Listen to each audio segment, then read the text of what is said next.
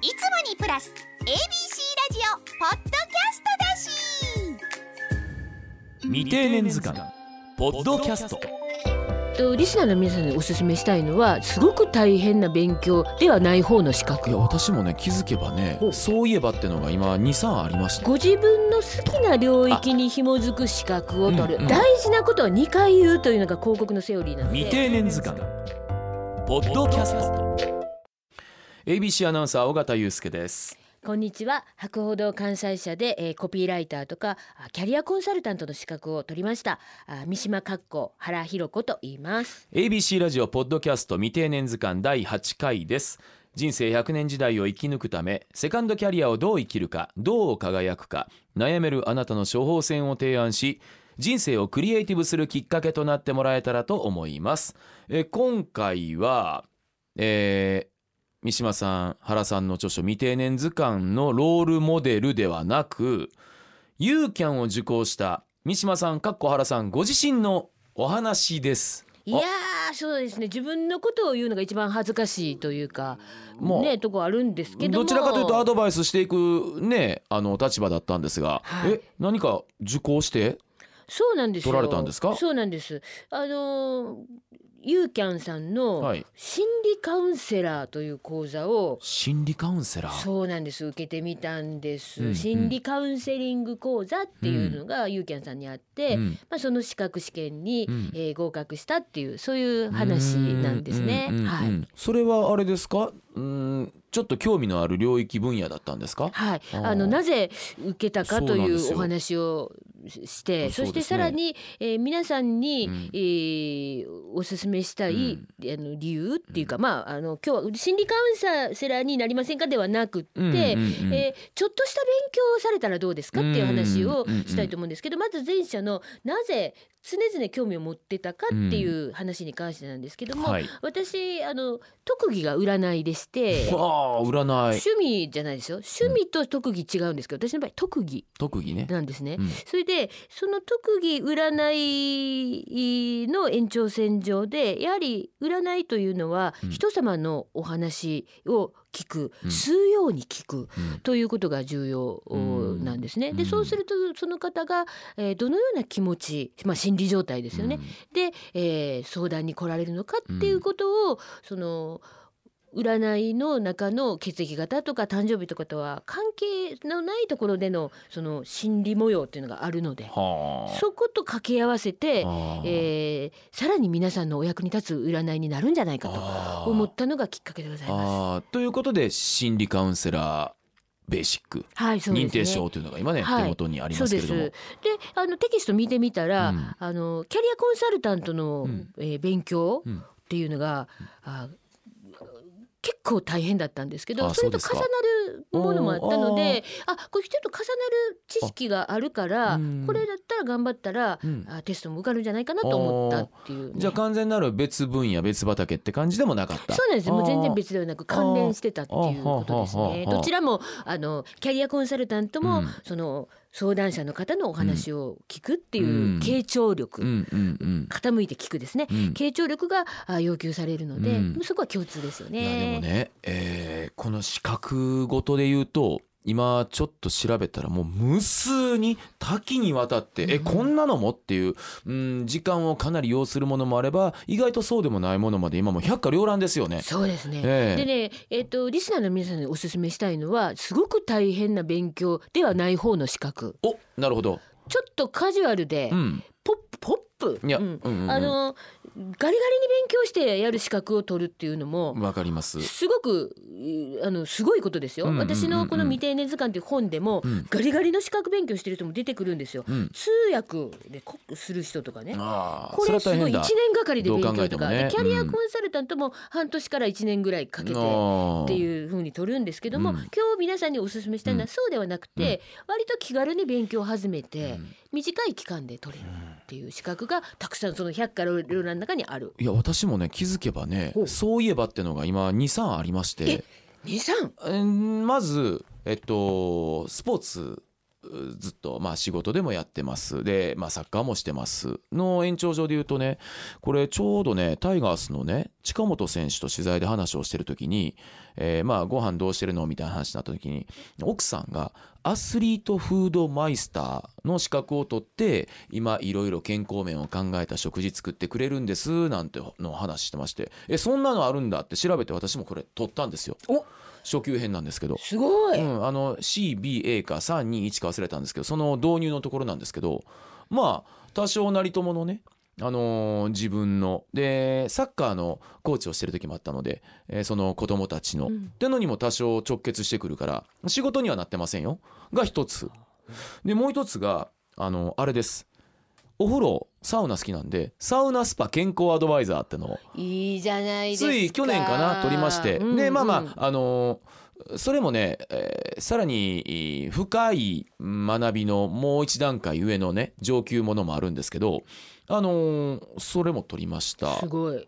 でこれはねちょっと遡るんですけれど大学時代スキューバダイビングをあしてる時にあのそのオープンウォーターっていうスキューバダイビングのあのライセンスも取れたんでそういえばこれ3つぐらいあの書けるものあるなと思って。履歴書履歴書めちゃ埋まるじゃないですか。まあ資格資格欄ってあるんですね。ね。履歴書。で大抵の方はこれを書くと書くタイミングが来た時例えば転職するとかね、うんうんそこで途方に暮れるんですよ。なんでか普通運転免許しかうん。書くもんないっていう、うん。これはねできるもう免運転免許ってね資格に書かないでくださいっていうところもあるぐらいなんですよ、おー。それ資格とは認めません。あありありきってことでね。そうです、ん。でそうするとあそあの欄がねまあまあ大きいところが空欄になるの。でもガチさんは今でも3つ書けるわけですよ、まあ、それ取って以降履歴書書いたことがなかったんでね。あまあまあまあね。そうそうそう。だからそういえばと思って今ね、うん、そんなのでもいいわけですか？もちろんそれとかめちゃくちゃいいんですよ。でリスナーの方は転職とかね、うんうんうん。ネクストキャリアを考えられてる方は、うん履歴書を必ず書かれると思うんですけども、うん。そこの資格欄、うん。まあまあでかい、うん。そこで埋めるものがうん。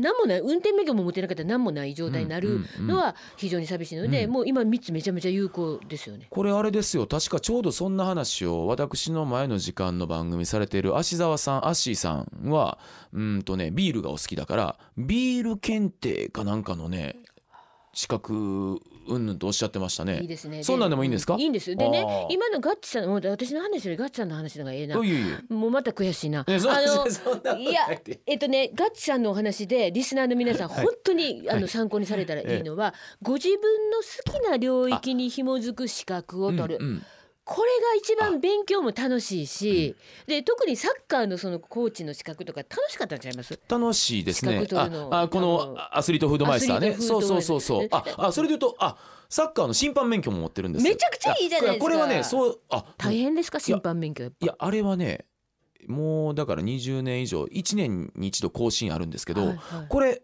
あのしょうもないあれですけど、えーこの前もまさにえー社会人リーグの主審を任されたんです。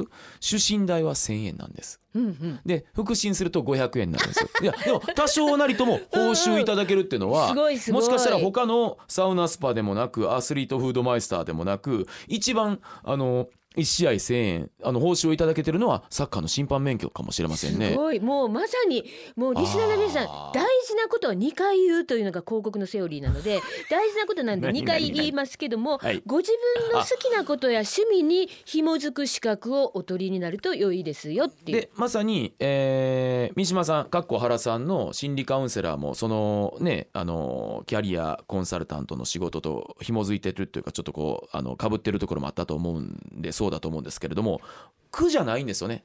当たり前ですけれどもね、はい。うん、はい。あの好きなことですから。そうですね、うん。あのキャリアコンサルタントは結構苦しかったですけどね。キャリアコンサルタントは自分が好きだったことっていうのもやはり大学でああの学生教えてるのでその就活の相談とかするときにさすがに占いで答えるわけにいかないんですよ。あそっか。責任回答をしたいんで。それとはまた別ですねじゃあ。そうなんですよ。だからキャリアコンサルタントはねもう正直めちゃくちゃ暗記とかもしないとダメだしああのテストとそれから面接実技とあ。そして論文と。でまあ論文って論述ですね。論述はまあまあ仕事柄なんですけどもあそのだからそれはカロリー高い。暗記ですよ。それはカロリー高いですねかなんりなですよ、うん。でそのキャリア論の大家の名前を30人ぐらい覚えたりとかね。あクラグランボルツ先生とかもなんか覚えるのにボルツグランボルツモルツっていううんビールあるじゃないですか。ビールあります。ボルツボルツボボルツルツボルツボルツボルツって。言って覚えた。だ なんかきつい。なんかしきつく感じないテンションで言うからわかんないけどきついんでしょ？いやきつい。でそれうん。そんなことでも言ってられやってられへんってことでしょ？そうやって替え歌を作って、はい。その30人ぐらいいる人の替え歌を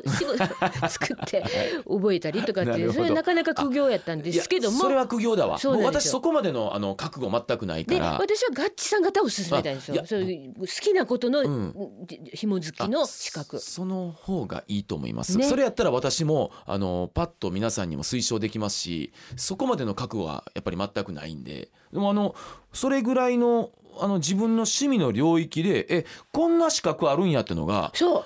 でそれで言うと前回だったかな「何々長」っていう肩書きって結構大事ですよっていうとこういう資格持ってます履歴書に書けますっていうのはやっぱり大きいんでしょうね。大。きいんですそいや好きでやってますよ。やってるだけですよ、うんうんじゃなのかそこでちょっとでも、ま、学び入れてライセンス資格取るかっていうのは大きな隔たりあるんですかね。そうですよ。それであー。ちょっとでも学び入れることのもう一つの効用っていうのがあって、あの知らず知らずのうちに自分の自信になったりするんですよね。で資格は本当お守りみたいなところがあって、自分はそういう資格を持ってるんだっていうことがあの、うん。心の支えになるっていう。でこういうね今私手元に心理カウンセラーベーシックって言ってうん。認定証っていうのをいただいてるんですけども、うん。このお免状ねただの紙なんだけども、うん。これがねふとした時にその頑張ったその別にしゃかりき頑張ったわけで、えーではななくてカジュアルに頑張ったことが、うん。やっぱりそれでもあ自分の支えになる。自分はこんだけ頑張ったなっていうことがこの紙があることでしかも名前が書いてることで可視化できる。これ大きいです。だからあのもちろんねあの資格欄に書ける書けないも大きいけれどもそれを取ること可視化できることによって自分のメンタルにこうプラスアルファをもたらすことができるかもしれないんですね。そうなんですよ、うん。そう。だからあのそういうこう副次的な効果ってうんうんうん。いうふとした時にね頑張った記憶っていうのはそっか。あ蘇るとそこで自分を励ましてくれるうん。自分の人生を応援してくれる自分はこれだけやれるんだっていうことがねうん。辛い時にうん。自分で自分を応援してくれるうん。そういうそれはサブ的な効果なんだけどもそういうこともあるしそしてガッチさんのように実際そうやってこう謝礼をいただいたりお金につながる資格もきっとあるだろうしうん。なんかそういう要要素があって今学び直しリスキリングっていうことが、うんうんあ国からも言われたり、うんえー会社からも言われることがある。で言われるとちょっとうーん重たい気持ちになってわかりますねつまりリスキリングねヘビーリスキリングではなくてカジュアルリスキリングの勧め。はい。今日の話はそういうことやったんですよ。皆さん、えーこんな趣味こんな好きなこと、えーまさかこんなことで資格とかライセンスないよね。いっぺん調べてみてください。嘘や思って調べてみたら結構あるもんですよ。ありますよ。未定年。未成年じゃなく未定年。それは定年を前に不安な世代主に4 5 0代を指す。その心の叫びがああ聞こえてきます。未定年未成年じゃなく未定年まだ定年じゃない。未定年